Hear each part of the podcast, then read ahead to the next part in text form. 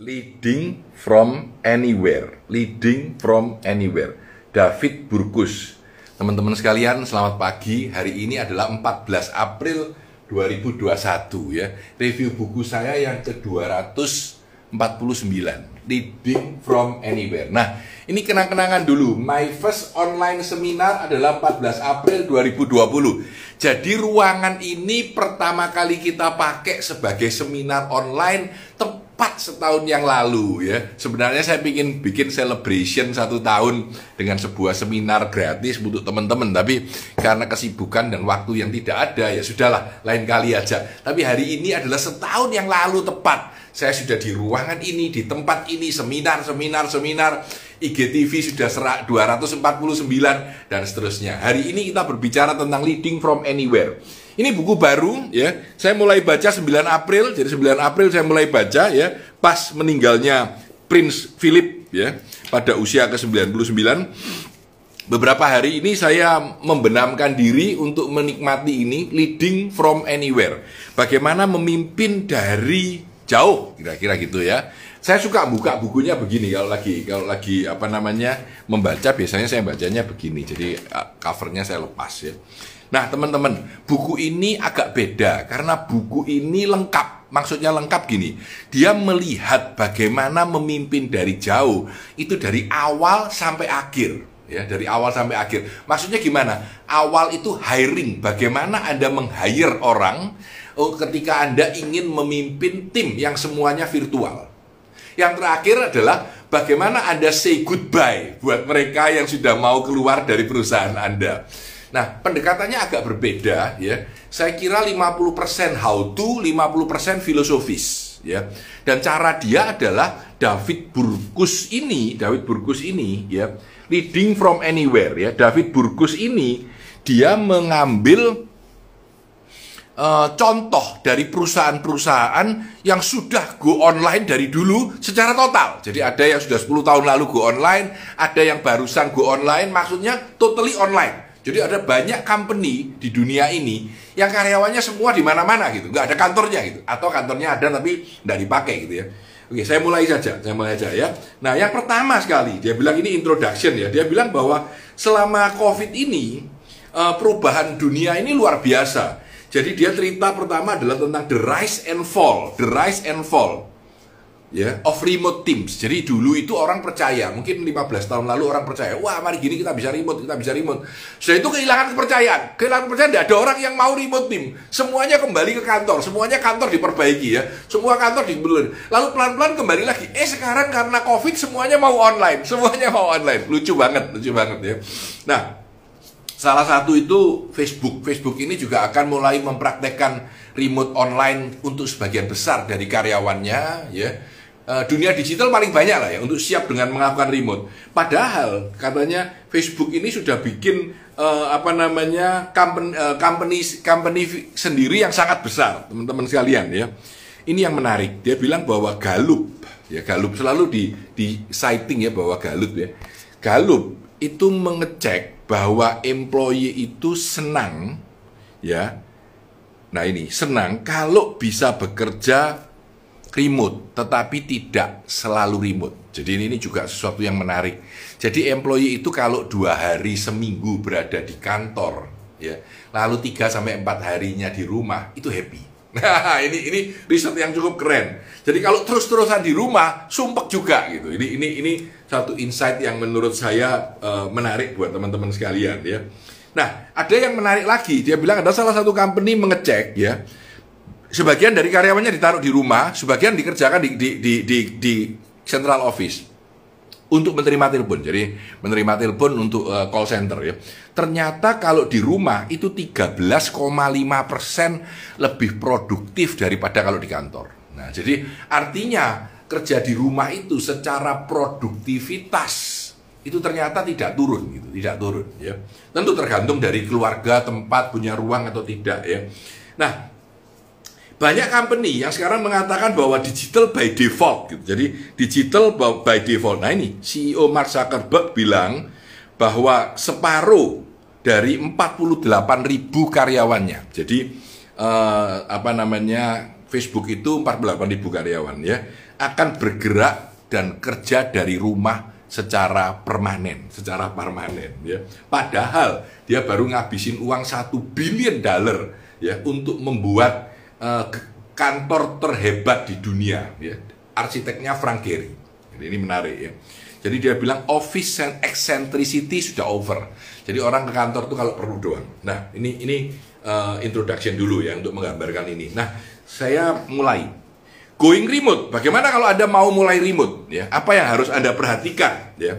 Even before sebelum kamu pakai software apa pun, perlu kamu pikirkan apa yang perlu kamu lakukan ya. Jadi ini ini ini how to-nya cukup banyak ya dan cukup mudah dilakukan ya dan menurut saya cukup penting. Dia bilang yang paling penting, dia bilang, nah ini ada beberapa elemen dasar dan saya cukup cukup uh, tertarik dengan pemikiran-pemikiran dia ya.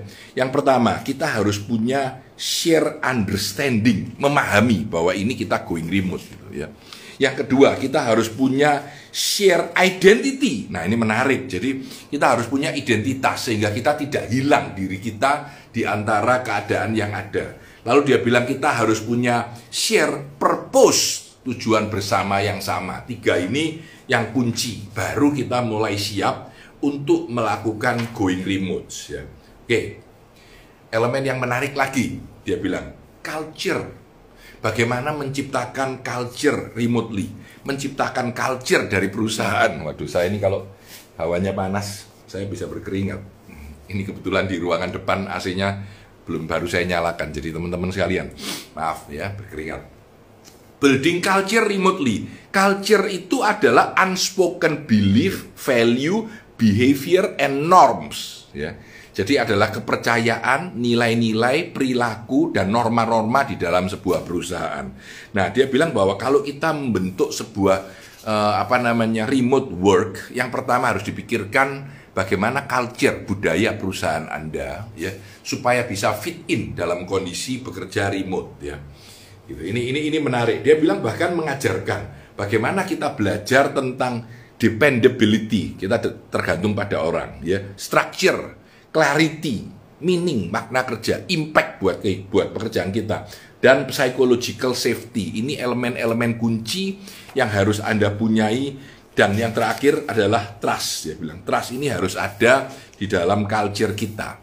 Trust and respect, dua elemen ini perlu sebelum kita mulai masuk di dalam dunia culture gitu, dalam dunia kerja remote ya. Jadi apa yang dia maksud remote ini adalah pekerjaan di mana sebagian besar dari waktu kita berada di rumah gitu ya. Oke, fase berikutnya dia bicara tentang hiring remote teams, bagaimana kita meng-hire orang-orang yang mau bekerja remote. Saya cukup tertarik ini karena saya berpikir di masa yang akan datang pekerjaan kita itu akan separuh remote, separuh tidak remote ya. Dia bilang ada tiga elemen kunci kalau Anda mau meng-hire atau mendapatkan karyawan. Selamat pagi semuanya.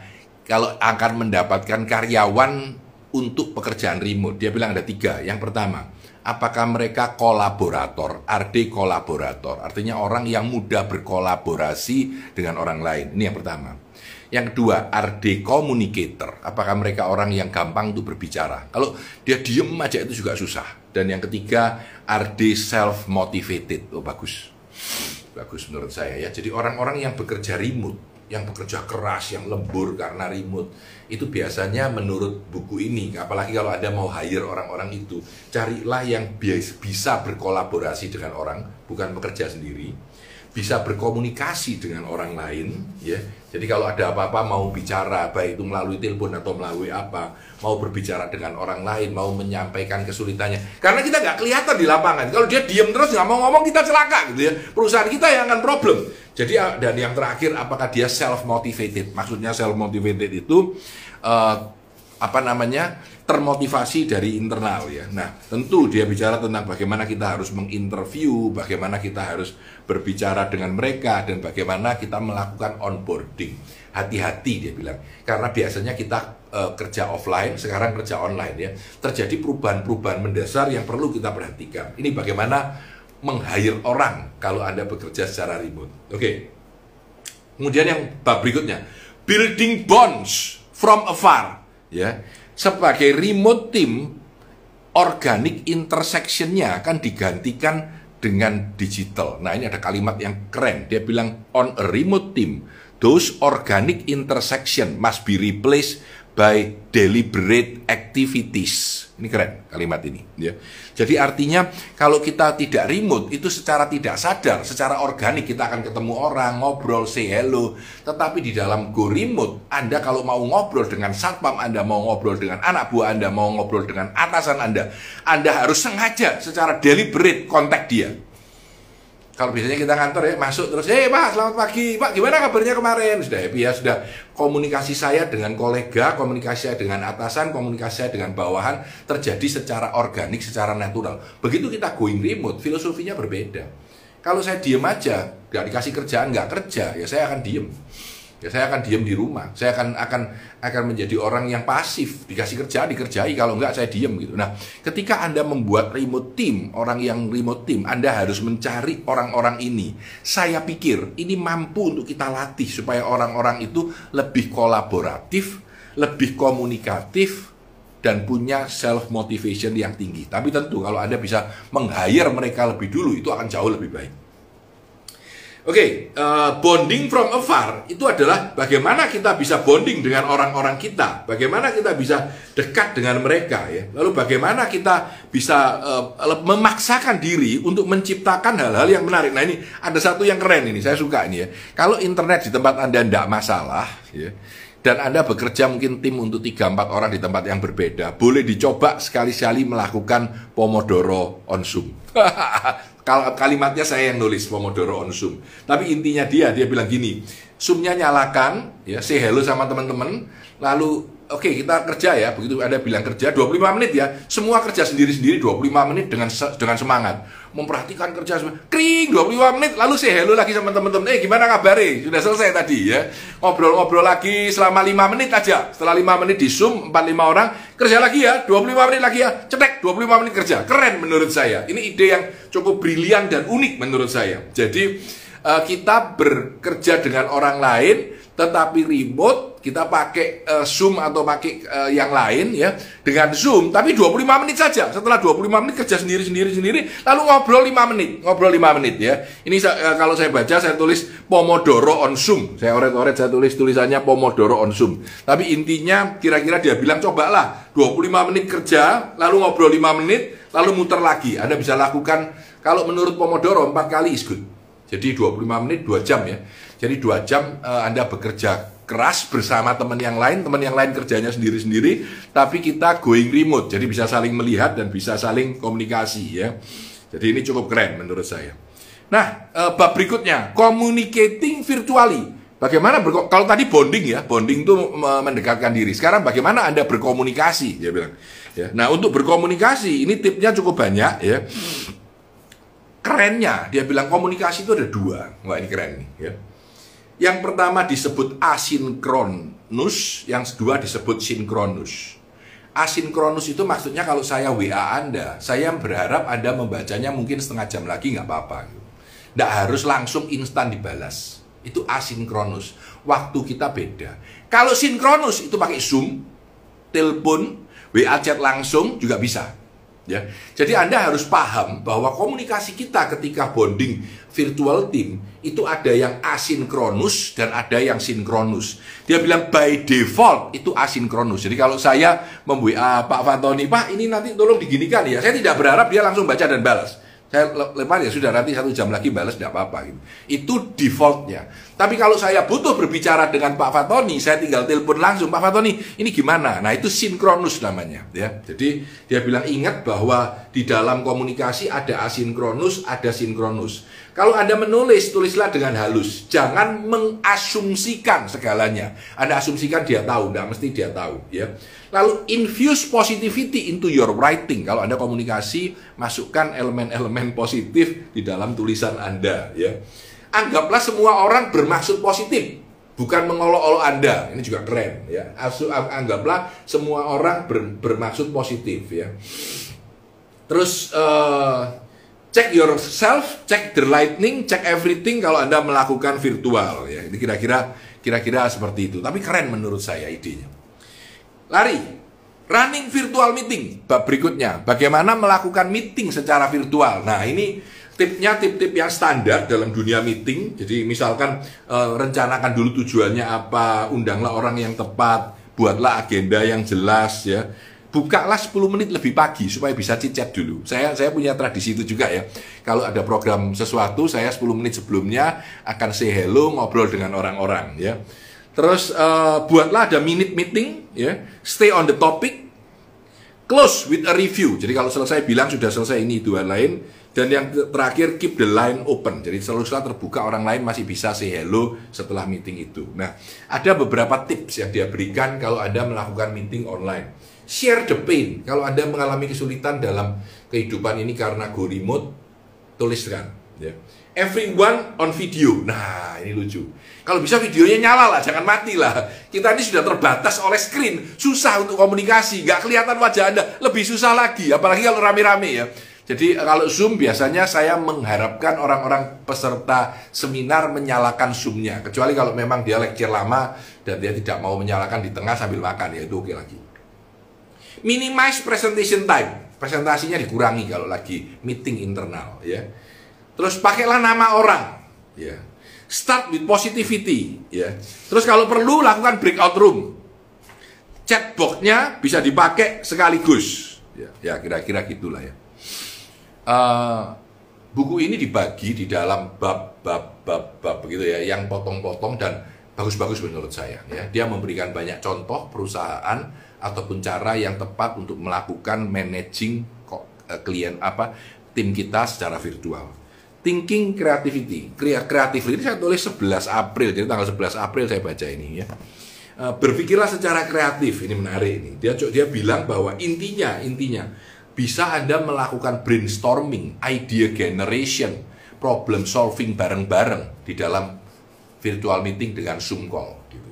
Jadi dia memberikan beberapa contoh Bahkan dia bilang, mulailah dengan kalimat how might we, bagaimana kita melakukan sesuatu. Saya jadi teringat design thinking ya, jadi ini cara berpikirnya mirip ya. Terus dia bilang kalau ada agenda meetingnya bisa dilakukan untuk menggenerate idea untuk problem solving ya. Jadi ada banyak cara untuk bisa membuat pekerjaan kita lebih baik. Dan dia bilang uh, apa namanya idea meeting ya, brainstorming meeting, decision making meeting ya uh, segala macam ini bisa dipakai dengan menggunakan uh, virtual team. Oke, yang berikutnya managing performance, managing performance. Jadi di sini dia fokus bilang bagaimana memanage performance dari orang-orang kita ya. Jadi intinya bagaimana mengukur kemampuan orang-orang kita, bagaimana melakukan dan fokus pada outcome bukan activity. Jadi fokus pada outcome bukan pada activity ya. Dan kadang-kadang orang itu tidak sadar menginginkan anak buahnya kerja 24 jam ketika remote gitu. Toh di rumah aja. Padahal itu tidak benar. Jadi bisa saja kita menaruh uh, handphone kita dan tidak membalas uh, dari jam 7 malam sampai besok pagi misalkan ya. Jadi ini ini Kuncinya sebetulnya managing performance sederhana, yaitu setting objektif, tracking progress, dan giving feedback. Jadi, set maunya apa dalam tim, lalu track progresnya seperti apa, dan berikan feedback kepada mereka. Ini standar, ya cuma dia bicara kalau dari kacamata virtual gimana. Oke, berikutnya, keeping engaged. Keeping engaged, bab berikutnya keeping engaged. Bagaimana membuat supaya orang-orang ini tetap engaged dengan pekerjaannya walaupun uh, virtual ya. Jadi ini masalahnya kan jangka panjang itu. Bagaimana kita bisa supaya tetap hidup dengan enak ketika mengalami jangka panjang? Ada beberapa kunci menarik. Yang pertama, set business hour. Jadi kalau Anda bilang saya kerja jam 8 sampai jam 5 ya sudah itu aja. Kalau mau telepon jam itu. Kalau enggak ya enggak usah. Jadi jam kerjanya harus ditentukan. Yang kedua, kalau bisa eh, punya ritual-ritual baik buat diri kita setelah kerja. Setelah kerja mungkin mati dimatikan TV, radionya, TV-nya, lampunya dimatikan, pergi mandi, ganti-ganti celana pendek, relax ya. Itu itu itu juga. Karena kalau tidak nanti kabur batas antara kerja dan rumah dan itu membuat kita susah ya. Uh, kalau perlu ganti ganti handphone. Jadi handphonenya buat kerja satu, buat di rumah satu sehingga ada tidak diricui dengan pekerjaan. Cukup menarik sih, ya. Terus uh, get outside, pergilah keluar, jangan di kamar aja, ya. Terus uh, berilah batasan antara kerja dan kehidupan, ya. Terus uh, ya kira-kira gitulah.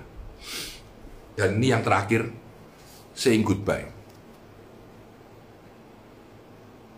Ya, jadi orang itu kadang-kadang kerja selesai dan mau keluar gitu karena remote ini sering pendek ataupun sering dalam gig ekonomi. Jadi pekerjaan di mana pekerjaan itu hanya satu potong atau tiga bulan atau berapa, Anda harus bisa ber e, mengucapkan selamat berpisah buat tim Anda dengan baik. Jadi intinya sebetulnya sama dengan kalau kita di dalam kita berpisah pun perlu dengan baik. Jangan tiba-tiba orang-orang orang-orang sudah udah nggak kerja ya, oke dan emailnya dimatikan, WA grupnya diusir, semuanya nggak boleh kembali. Nah itu juga jelek. Dia bilang ingat mereka human juga. Ketika mereka keluar, mereka perlu juga untuk uh, kita berikan kehormatan. Nah, itu itu kira-kira bab yang ada. Konklusinya mana kita? Mari sesudah ini. Dia bilang sesudah ini kehidupan kita akan berubah. Ya, dunia kita akan berubah kalau menurut saya secara umum pekerjaan kita di masa depan itu adalah gabungan antara online dan offline ya. Jadi dia bilang juga tentang teknologi dan tentang software apa yang bisa dipakai ya dia menyarankan ini project management dia menyarankan mandi.com, Asana, Basecamp, Trello. Dia menyarankan untuk file collaboration Dropbox, Google Drive. Time management dia pakai Google Calendar. Kalau asynchronous communication, wah dia bilang macam-macam mulai dari email sampai dengan WA ya kalau di sini di sini tidak ditulis. Synchronous communication Zoom. Oh meeting virtually Zoom.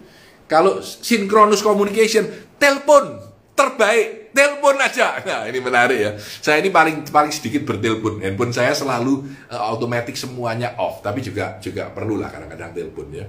Uh, problem solving. Dia pakai Bluescape atau Lucid Chart. Saya belum coba belum tahu itu apa untuk merayakan kemenangan pakai kudos atau humankind. Untuk mengetrack profitability, eh, productivity, mengetrack productivity pakai 15.5 atau I done this. Aku belum coba. Saya juga nggak tahu. Jadi kapan-kapan akan saya coba. Coba ya. Untuk tanda tangan pakai DocuSign atau HelloSign. Ya. Kalau untuk menutup distraction dia pakai Freedom atau Self Control. Ini software. Ya. Jadi ada banyak software-software yang bisa dipakai, diberikan referensi. Ya Nah, eh, teman-teman sekalian, kita mau tidak mau setelah ini, pekerjaan kita akan menjadi online. Kita memanage anak buah kita, itu akan memimpin dari mana pun.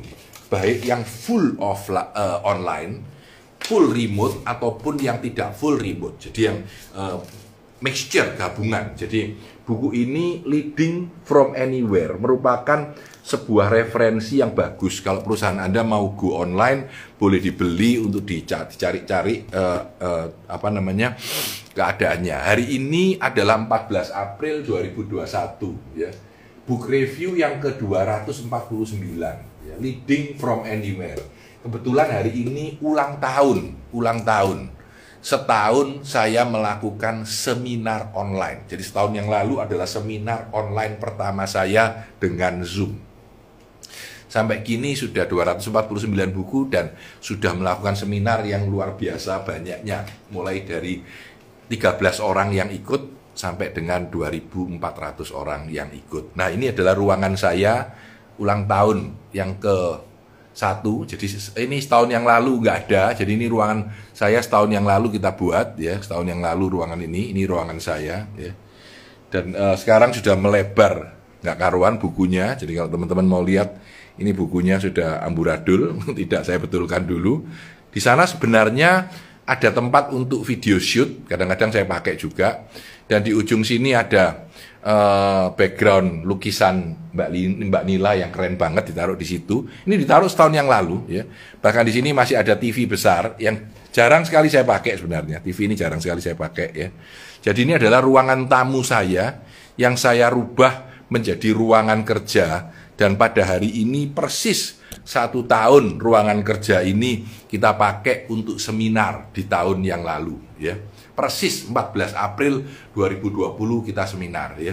Nah, saya berharap review buku saya yang semakin jarang seminggu sekali ini masih bisa bermanfaat untuk teman-teman dan membawa sedikit impact positif bahwa bagaimana kita di dalam dunia remote ini belajar untuk berkolaborasi dengan lebih baik.